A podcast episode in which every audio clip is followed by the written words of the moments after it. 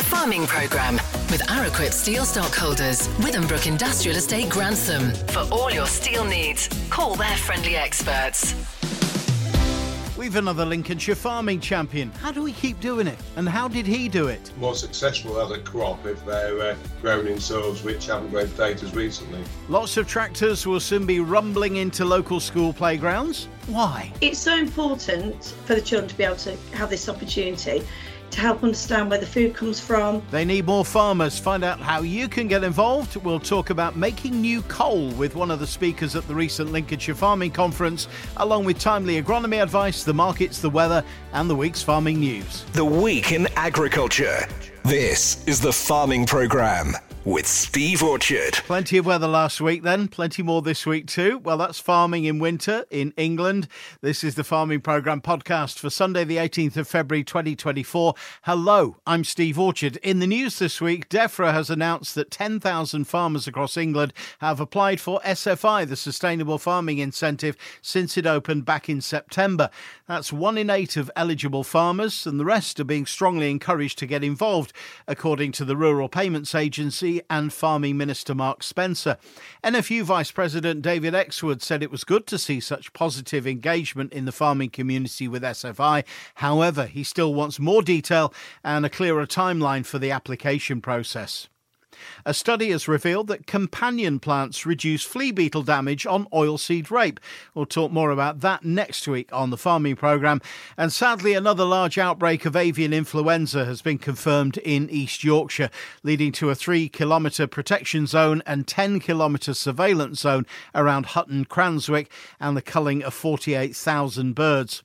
There's also concern over the rise of salmonella in EU and UK broiler bird flocks.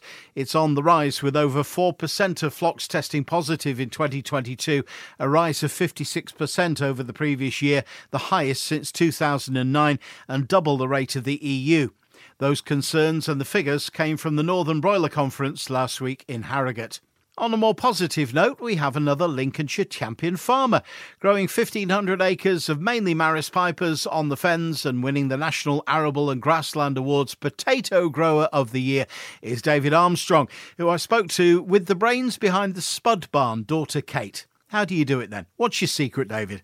And we grow potatoes on quite a wide rotation, one year in 10. So uh, where potatoes were grown uh, last year. It'll be 10 years' time before we're growing them out again. I, I might be retired by then now. I'm not quite. um, and is that is that one of the things you put the success down to, the long rotation?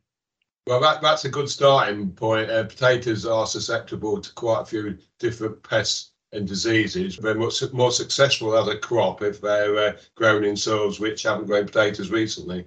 And you grow them after cover crops?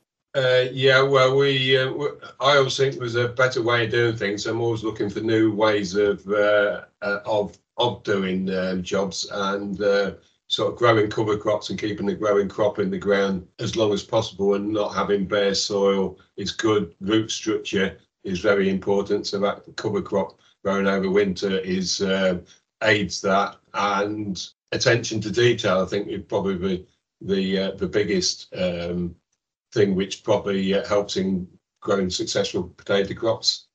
Yeah, and, and we've in well last seven years we've drip irrigated um, all of our crop. Um, so traditionally we would have overhead irrigated, but Dad was quite an early adopter of drip irrigation, where essentially you plant what's pretty much like a leaky hose pipe down the ridges. So any of the water that is applied goes straight onto the crop, which helps with things like our Maris piper that we grow that is very susceptible to common scab.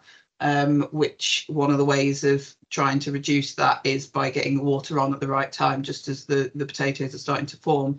So that's really helped with a, a quality perspective there. But also two years ago when we had the really, really dry um, summer, it, it was invaluable. Um, when overhead irrigation, a lot of it would get would evaporate before it even reached the crop. All of our all of the water we were applying was was going to where it was needed. But that must require extra investment up front in terms of the cost of piping and of course the time of laying it. Yeah, the more more of the, the cost is sort of upfront on on the the drip side of things, getting it set up, getting it laid in the first place. Um, but then in theory, it, it then is a lot easier through the season. It's more water efficient. It's more fuel efficient. Um, the pumps run at a, a lower pressure, so they're not using so much fuel and also you're not using tractors to move irrigators up and down fields. And yeah gen- generally once it's all set up and particularly once you've got crop cover because we do have a few issues with things like hares chewing through the tape. So you go to the field and there's lots of little water fountains popping up all over the place. But once you've got crop cover it, it generally looks after itself. It's just a case of walking up and down and making sure everything's still attached. Overall it's uh, we think a better way of doing it and you've got quite a good weight loss reduction, I gather, haven't you? We try to keep our uh, yeah what what we're losing when it goes into the factory to an absolute minimum. Like most of that is down to sort of skin finish, any rots or greens. Like we we do grade them in the yard before they leave here. But yeah, one of the the main things is sort of um, bruising uh, and and skin finish. So that all comes back down to sort of attention to detail, handling them right. Dad has always said uh, to handle potatoes like eggs. So when, when they're being harvested, they, they really do need handling really gently, otherwise they bruise and, and nobody wants to cut their potato open and find black marks inside. Um, it's always a little bit of a shock. yeah, it's a point, though, isn't it? Even if it might be perfectly okay to eat, it doesn't yeah. look that attractive in the supermarket, does it? No, exactly. And and with anything in the supermarket, it's it's really down to, to visual. And skin finish is one thing. People see that when they pick it up, but they don't want to then take home what they think is a, a good bag of potatoes and then cut it open and, and find that there's there's defects on the inside. That that's usually what people get most upset about. And David, you supply to Branston. How does that work? Yeah, we, we supply them uh, upwards from 1,500 to probably a couple of thousand tonnes of, uh, of packing potatoes a year. Um, it, it's uh, we're only eight miles up the road, so we've had a close working relationship. I, I think I uh, started uh, dealing with them back in the early 90s when they originally got a Tesco contract, which they have maintained ever since. And now now they are uh, Tesco's main supplier of potatoes, so it, it, on a massive scale. So we, we work very closely with, with, them. We're also involved with a net zero project that, uh, them and others um, with some government funding are involved with. Um, I'm trying to remember what it called Beehive Technologies. Yeah, that they've also got an, input into this trial we're doing. So basically, we're trying to grow, get as close to as we can to growing a crop of potatoes um, affecting the environment as little as possible and uh, hopefully being able to call it net zero. Does that allow you a certain amount of benchmarking working for Branston? Um, we, we have done sort of benchmarking in the past. It's quite difficult. Um, I, would say that's not overly much the uh, the focus. It's really just trying. Well, what we're actually benchmarking is trying different ways of growing potatoes. For example, last year the, the main part of the trial was a cultivation trial from sort of trying to grow potatoes straight into stubble, uh, doing as few cultivations as possible against the more intensive usual uh, recipe we use, and and, and those measuring uh, the carbon, uh, well, release, CO, the, CO2 the, release. the CO2 yeah. release from the soil after each cultivation, mm. and ultimately there wasn't a massive difference between all the different uh, intensities of cultivation. Um, and, and then there was a big nutritional trial using lots of different products, uh, especially products coming from waste streams. Like, for example, one potential product which is available this year is uh, high in phosphate, which comes from private sewage waste. And apparently, there's thousands of tons of it a year available. That's interesting. I must admit, that was a new one on me. I didn't realise. you learn something new every day, don't you? Yeah. And oh, I was going to say there, there is an element of, of benchmarking though within what we do at Branston in that they they do run a UVIS scorecard where it, nothing is named. It's all obviously anonymous, but we can see how we're performing against other growers within within the Branston producer group. So that that's always a good indication of of how we're doing it. So, and they also do wash ups, so you can go and see your produce against other growers within the producer group. So that that always because you, you see what we're doing and, and we hope we're doing a good job and, and we get good feedback through what we do on the, the spud barn on the retail side. But yeah, so it's always good to be able to to visually see that as well. Yeah, so Kate, tell me about Spud Barn because this is your baby, I gather, isn't it? uh, yeah, it is. I mean, the this we've always done a few bags from the farm gate, sort of traditional 25 kilogram bags, sort of in in years gone by, um, and when I'd come back and was starting to do more on farm, there'd been talk about doing sort of smaller bags. And then when COVID hit, and obviously supermarket shelves were emptying and people were panic buying, and all of a sudden we we saw an influx of people coming down the, the farm road looking for potatoes. So there was sort of a rough idea there beforehand, but but COVID really gave us a, a kick in the right direction. So we now focus purely on 10 kilogram bags and it sort of originally was started that we were going to just do it from the farm gate but we, we quickly realized that to, to sort of maximize what we were doing the best thing was to offer deliveries um, so we now offer sort of a, a, a delivery service sort of within a, around about a 15 mile radius of the farm sort of covering Lincoln and the, the surrounding villages. So yeah, it, it it's going from strength to strength each year, and people can, we we have a website and people can go online and just order their potatoes and then they just turn up at their door. What more could you want?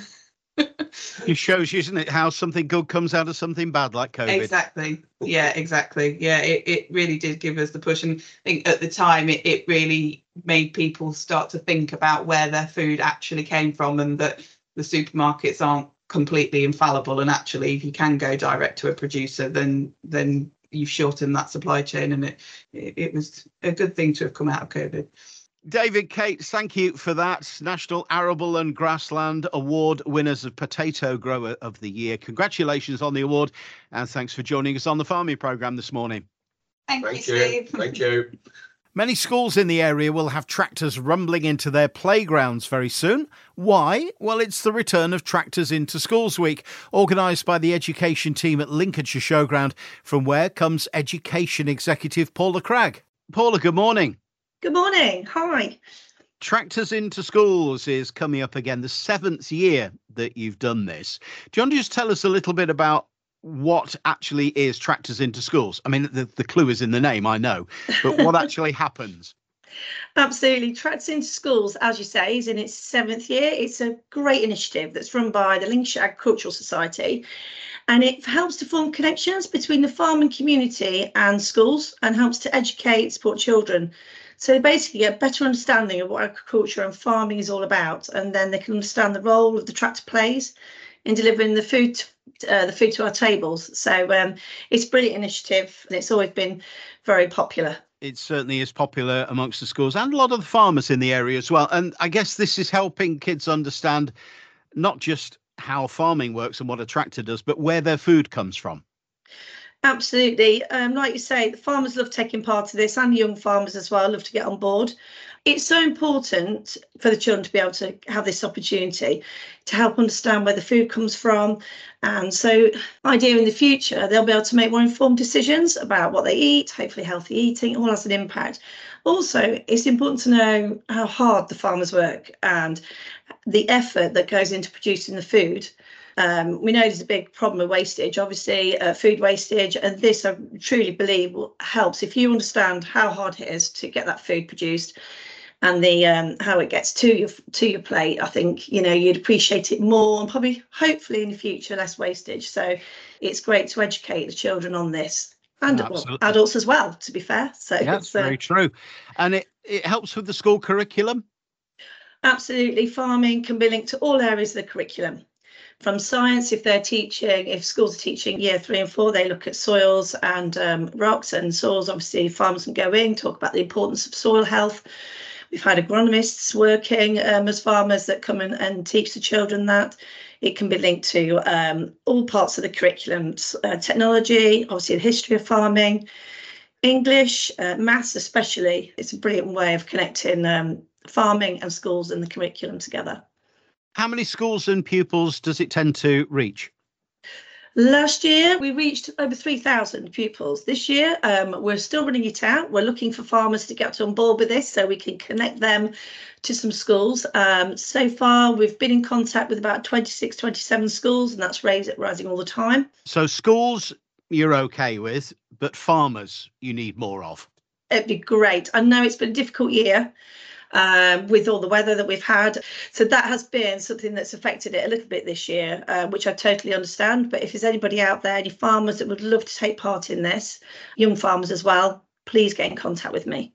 What does a farmer actually have to do? For farmer's thinking, oh, this sounds very interesting, never been mm-hmm. involved before, what do they actually do on the day?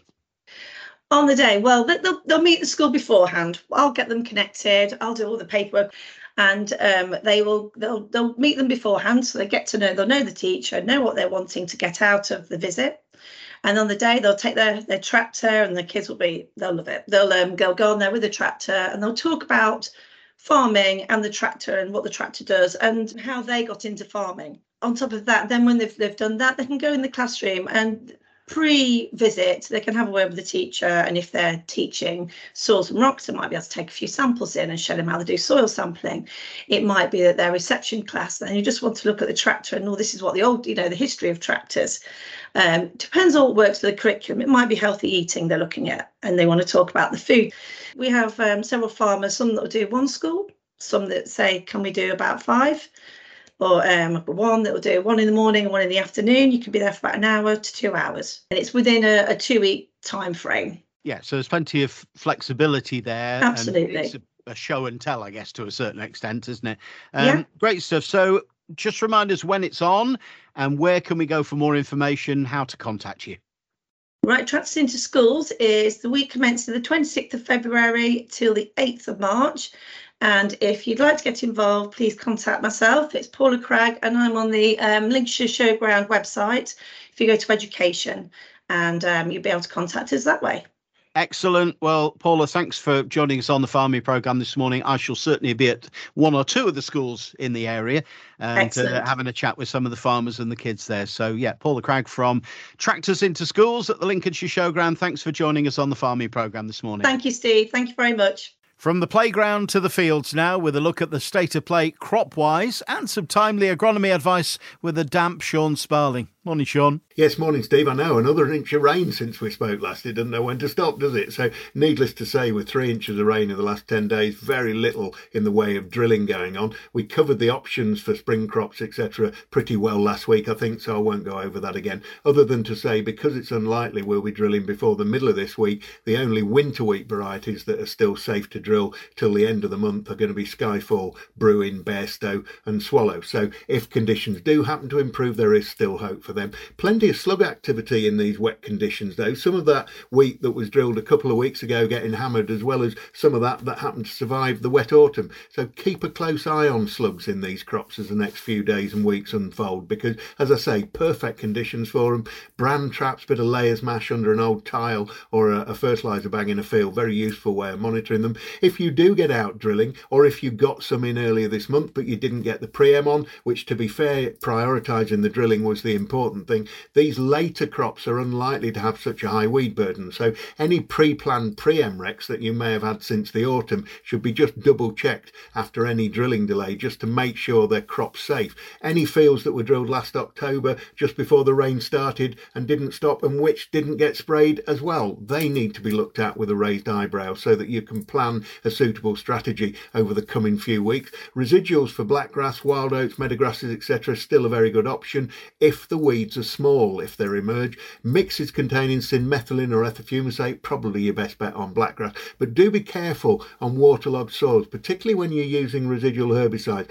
And also watch your total dose of ethofumesate if that's what you're using, particularly if you've got sugar beet in the rotation, because you can't put more than a kilo of ethofumesate on any field in any three year period. You can apply something like Zerton, which contains ethofumesate from two leaves up to six leaves of the wheat, with something like cinmethylin, you can go up to growth stage 30. Bit of flufenacet is still available, might still help too. So speak to your advisor about the right choice, but don't expect miracles in levels of control. You're going to be disappointed if that's what you're expecting. It'll not be perfect, but it should be well worth the effort. Plenty of manganese deficiency starting to show out here now too. Very important, obviously, to correct nutrient deficiency before you go applying herbicide mixes for grass weed control. Manganese sulfate powder can be a little kinder to the crop than liquid, but any good quality inorganic liquid should be absolutely fine as long as there are no frosts about. And it may be irrelevant in these conditions, but stay seven days away from the rolls. Um, no rush for nitrogen out there on these sopping wet wheats, as wet as it is. Little and often when you do go, if that's imminent, you really don't want another couple of inches of rain falling onto 80 odd kilos of applied ammonium nitrate on cold soils, slow growing crops, poorly rooted crops, because the losses are going to be colossal. And remember, you can apply untreated urea, that's urea without a urease inhibitor on it, up until the end of March. After that, it has to be protected or applied with an inhibitor, or you just switch over to another nitrogen form such as ammonium nitrate. So, as urea doesn't particularly leach and it works best in cold, damp conditions, urea is probably going to be your safest choice from a minimising losses perspective in these current wet conditions if you've got it. Rape crops now starting to show signs of growth and starting to green up, as I said last week. Some aren't, as I also said last week, so do check for the cabbage stem flea beetle larvae. There's no threshold to help determine the likely impact on the crop, but if you're finding larvae easily in the crop, just chat it through with your agronomist, especially if there are other agronomic issues like high levels of blackgrass or broadleaf weed, or if it's an overall thin crop or a backward crop, because it might not be worth persevering with some of those fields. And it'll be important to try and make the best decision before you go applying large doses of expensive fertilizer. The propyzamide, by the way, is starting to show some effects on grass weeds now in the oilseed rape. It can take eight to ten weeks before you'll see it from the road, but usually the first signs are what we're seeing now when the shoot base of the grass grassweed start to look like a spring onion and they just break off with just a gentle tug. Charlock as well in the oilseed rape generally been well controlled by the frosts over the last few weeks. Some of the big plants dying on their feet in the fields very visible now, but we always get a proportion of smaller plants that survive the frost if they've been sheltered below a canopy. Bifenox is really the only option for charlock control now. It is an EAMU, it's an off-label rec specifically for cranesbill control actually but it also gives moderately reliable and incidental control of charlock. Just be careful though, because the only thing that's really protecting that crop is a good layer of wax from bifenox. And with the state of some of these crops out here, I would think very, very carefully before I chucked it at it. You've got until the buds are enclosed, so you've still got time if need be. But they are ready for their first hit of nitrogen and sulfur in their first dose when you do get the opportunity, and it wants that as soon as conditions allow. People talking about drilling beans, remember beans don't need to vernalise. So to some extent, winter and spring beans can be used interchangeably, but you need much higher seed rates of winter beans that are drilled in the spring, and they'll always be 20 odd percent lower yielding than spring beans drilled in the spring, as well as being much later to harvest. Pre-em herbicide wise as well in beans, we've got no straight pendimethalin products approved anymore in spring beans, so they're only available in mixtures with either imazamox or clomazone now. So plan the pre-em. Imazamox very good for brassica weeds, clomazone very good for cleavers. So it's all a little bit samey. It's wet, it's cold, we're all miserable. So let's see what the next seven days bring. Thank you, Sean. More from Sean same time next week on the farming programme, where we head to the peatlands and check the markets and weather. The Farming Programme with Araquip Steel Stockholders, Withambrook Industrial Estate, Grantham, supplying the region for over 40 years. This is the Farming Programme podcast. I'm Steve Orchard. At the recent Lincolnshire Farming Conference, amongst the many excellent speakers, I had a chat with James Brown, fifth generation of the Brown family to run the Lapwing Estate Group. Now, you may remember I visited the farm a couple of years ago to talk to James about their robotic programme, Earth Rover, and I'm pleased to say I'll be back there for a follow up in a few weeks. For now, though, let's hear what James had to say about peatland. He farms a lot of such land, and it's not all been plain sailing recently for a different reason to most Lincolnshire farmers. James, what's wrong with peatland? So, the fundamental problem with peatland is 400 years ago, Charles I got Vermuyden to drain it. Now, there aren't many government policies that have been successful for 400 years, but what he wanted was more fertile farmland. And actually, peatland is really, really good for growing crops. And if that was the end of the story, life would be brilliant. The challenge is, which wasn't known then, that is known now, is that as you drain peat for farming, you then oxygenate the peat so it dries out. And as it does, so it effectively gets broken down by bacteria and that carbon gets released into the atmosphere. So hence it's now 3% of the UK's total carbon emissions. So, sorry, 3% of the total, not just 3% of farming's emissions. No, no, 3% of total, and bear in mind agriculture is only 11% because land use is on top of agriculture And yeah, this peatland is a real, real challenge. And the main problem is, on the one hand, I can drain it and have really good farmland, and I say over a third of all UK fresh produce is grown on peatlands. And if we stop using it for that, we've got to import that, or you've got to use lots of extra water, fertiliser if you grow it on other soil types. So to stop the peatland emission, you re-wet it, but then you can't grow crops. So this is where you're going with your rethinking peatland projects. Yeah. Reverse coal. Reverse. Tell us about reverse coal. So the whole idea of why we're rethinking peatlands is because I'm currently a farmer producing food. and we want to still be able to produce off this land. And at the moment, you know, government has a policy to re-wet it, but the policy was around this whole idea of sort of peatland restoration, and that's great, but you don't get economic activity from peatland restoration. You don't create jobs. You don't create, you know, activity in the wider economy. So for me, it was how do I, what can I grow on it that, you know, the scientists are going to be happy that we've solved the emissions problem and actually can make the whole system better. So what we're doing is first of all, we've been recording baseline data. And I know it sounds really boring, but we haven't rushed into this. I looked around the environment. What was growing naturally in the bits we weren't farming along the rivers? And there's lots of willow. So I thought, ah, willow and reed. I know I can turn willow into energy because people have done that for years. If I grow willow, I can raise the water table and the willow will continue growing quite happily. And also, if it then floods, well, the willow will sit underwater for a month or so and it, it'll be fine. So that's a more resilient model. Then what we've done is said we're going to turn that willow, so that carbon has come out of the atmosphere into those trees. Now, if I just burnt it, that carbon will go back into the atmosphere. So what we're doing is we're heating it without oxygen. So it then thermally breaks down and it gives off effectively something called syngas, which is carbon monoxide and hydrogen. We then turn that into energy, which we use for indoor farming, both glasshouse and vertical farm. And we also end up with solid carbon, and we're burying that solid carbon back underground. So, burning coal's been the biggest single cause of climate change. So, let's make new coal. That's James Brown from Lapwing Estates. And as I say, we'll be back there soon for an Earth Rover update. One more speaker to come from the Lincolnshire Farming Conference next week. A fascinating chat with author, presenter, and soil microbiologist Neil Fuller. A guarantee good listen, I promise. Lincs FM Farming Market Reports. Starting as usual with livestock and from Masons and Partners at Louth Market, auctioneer Ed Middleton. Good morning, Ed. Good morning, Steve. Uh, starting off with the prime cattle. Uh, this week it was the day for heifers uh, an all in average of 288.2 pence per kilo.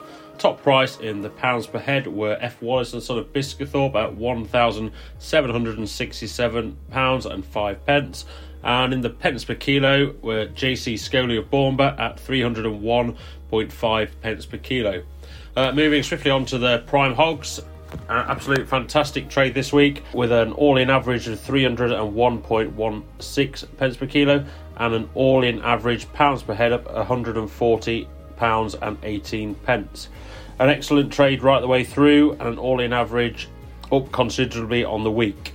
Heavy well finished hogs in big demand. Top spot this week went to RJ Leeson of Caistor at a fantastic 180 pounds with his run of 30 hogs averaging a fantastic £173 and 3 pence. Topping the pence per kilo were Ben and Pippa Williams of Mablethorpe, topping at 353 pence per kilo. In all, a super run of hogs and many, many more required weekly, um, so please support for this coming Monday. Just a very small show of store lambs, a very mixed show, uh, topping at £79 for Emily Skaman of Alford. Moving on to cull ewes, this week we had an all in average of a, a super £119.58 pence with a top price of £185 for RJ Leeson of Caistor. Ewes again will be in big demand over the next coming week, so please support with numbers for our weekly Monday market. Uh, a reminder this coming Monday is store cattle, entries are required for that. That concludes this week's market report. I'm Edward Middleton, auctioneer at Louth Market. Thanks again, Ed. And with a look at the grain markets and with some guide prices, Openfield's Kit Dickinson. Morning, Kit. Good morning, Steve. Grain prices fell to new lows as managed funds and speculative selling continues to weigh on values. A lack of fresh fundamental support news encouraged from fund managers to increase their sold positions in the US agricultural futures markets. Also, funds hold a substantial short position for Matif wheat futures. The short positions are running at historically large values and will need to be covered at some point, as that side of the room is now getting rather crowded. But for now, they appear content to roll their positions forward into the deferred positions. Russian wheat values have eroded after a brief spell of stability in an attempt to attract fresh demand following the drop off in export pace. Bad weather was the reason for the slowdown in December and January, combined with shipping issues via the Red Sea due to attacks on vessels transporting through that region. Russia have also increased their grain export quota from February to June to 28 million, from a previously stated 24 million metric tons, which does appear optimistic given their current rate. Unconfirmed reports suggest that the Russian government have lowered their recommended export price to $235 FOB from 250 previously. In reality, the cash market is already trading below this level and any change is only relevant for the public tenders to the likes of Egypt, where the recent sharp drop in EU prices would have made it a viable alternative to Russian wheat if the floor price had indeed maintained itself. So moving on to barley this week, prices are coming under pressure both on old and new crop. The old crop markets are drifting, with maltsters being reluctant buyers of the April to June position and no real farmer selling. The new crop has also come under pressure and is expected to be a big barley area, which is keeping buyers out of the market currently. Opportunities to trade old or new crop is just about non existent. The UK maltster is now saying that they have finished buying old crop and they will come back to the market before the end of the season to top up with demand and individual stocks and sales. Some spring barley has been planted, but there is still a considerable amount to go in. A couple of weeks of dry weather has enabled farmers to start their spring plantings, but a considerable amount of this was actually wheat. The weather forecast for the next few weeks does remain unsettled, so it is unlikely that we will see any more plantings for the foreseeable future. Looking at oilseed rape, Matif rapeseed has bounced from the recent lows before finding resistance at 425 euros. The whole oilseed complex remains under pressure with Chicago soybeans and Canadian canola both trading around multi-year lows. Last week's USDA report was bearish to soybeans. Attention was on the 23 24 Brazilian soybean crop numbers, which were only reduced by 1 million tonnes to 156 million, compared to the expected 153. Argentina and Paraguay have been left unchanged with a small increase for others, so the 23 24 US soybean outlook is for a lower soybean exports and higher ending stocks. And a global 23 24 soybean supply and demand forecasts included higher beginning stocks and lower production, lower exports, and lower ending stocks compared to last year. So looking at wheat prices then for the week, March 155 to 162, May 158 to 168, August 165 to 175, and November new crop 175 to 185. Milling wheat premiums for old crop are circa 65 to 70 pounds. Feed barley for March 138 to 145, May 137 to 147, August 125 to 132, and November 135 to 145. For malting premiums, please do speak to your Openfield Farm Business Manager. And lastly, oilseed rape, March 327 to 337, May 330 to 340, and there are limited values going forward from there. Thanks, Kit. The Farming Programme. Five day forecast. A mixed week with high pressure turning to low, mostly dry to start, but quite a bit of rain midweek. Mild for the first half of the week with daytime highs in double figures, but turning colder with frost likely and daytime highs of 7 or 8 in the second half. Winds stay west to southwest in the mid teens MPH, but gusting to the 30s and 40s at times. Next week, a look ahead to the Low Carbon Agriculture Show, a list of election demands from the CLA, and we'll consider the true cost of cheap food with Neil Fuller. This is the Farming Programme podcast. I'm Steve Orchard. Until then, have a great week. The Farming Programme with Araquip Steel Stockholders, Withambrook Industrial Estate Grantham. BSI ISO 9001 accredited.